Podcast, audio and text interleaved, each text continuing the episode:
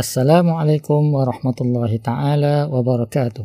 Bertemu kita dalam rancangan Nabi pesan apa? Apa ya Nabi pesan pada minggu ini?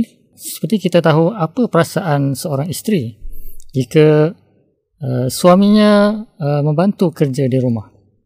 Apa perasaan uh, dia? Mestilah rasa gembira, rasa happy, rasa bahagia. Sebab seorang suami itu dia menghargai penat lelah seorang isteri untuk uh, membantu uh, menguruskan kerja di rumah. Begitulah amalan Rasulullah sallallahu alaihi wasallam bersama isteri-isterinya. Uh, ada satu hadis, mungkin ada setengah kita yang belum mendengar uh, hadis tersebut, tapi beri contoh yang amat baik kepada para suami semua. Anil Aswad qal sa'altu Aisyah radhiyallahu anha ma kana an-nabiy sallallahu alaihi wasallam yasna' fi baitihi قالت كان يكون في مهنة أهله تعني خدمة أهله وإذا حضرت الصلاة خرج إلى الصلاة daripada Aswad telah bertanya kepada Aisyah radhiyallahu anha tentang kebiasaan Rasulullah sallallahu alaihi wasallam ketika berada di rumah. Jawab Aisyah, baginda biasa membantu istrinya. Tetapi bila bila masuk saja waktu solat, baginda akan segera ke tempat solat. Diriwayatkan oleh uh, Bukhari. Jadi kat sini kita boleh nampak bahawa apabila Rasulullah SAW berada di rumah, uh, dia membantu isteri-isterinya di rumah kan. Uh, kalau di rumah ni tahulah, banyak kerja-kerja rumah kan. Uh, jadi diriwayatkan dalam hadis yang lain, Nabi biasa menjahit, membantu isteri, uh, membaiki kasut dan sebagainya. Jadi kesediaan suami membantu isteri di rumah ni boleh membantu ke arah kebahagiaan Uh, uh, rumah tangga.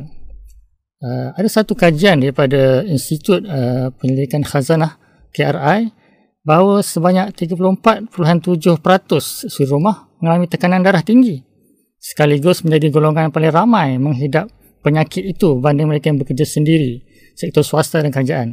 Bayangkan seorang suri rumah daripada bangun tidur ke hendak-hendak tidur dia bekerja sepenuh masa untuk menguruskan rumah tangga. Cuba bayangkan. Ha, jadi uh, para suami semua perlu menghargai uh, pengorbanan seorang isteri yang ada yang menjadi suri rumah sepenuh masa dan sebagainya. Jadi kita perlu hargai mereka dengan membantu apa yang termampu apabila mereka berada di rumah.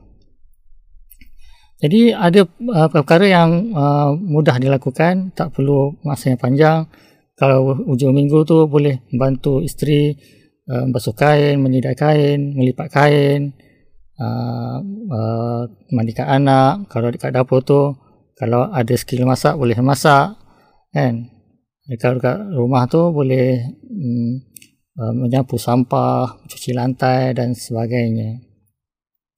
Jadi, uh, wahai suami sekalian, ikutlah ikutilah sunnah Nabi sallallahu alaihi wasallam uh, yang sentiasa membantu isteri-isterinya di rumah.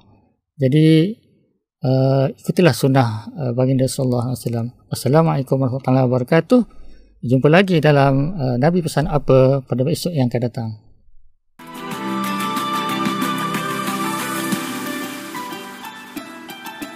Bersama membina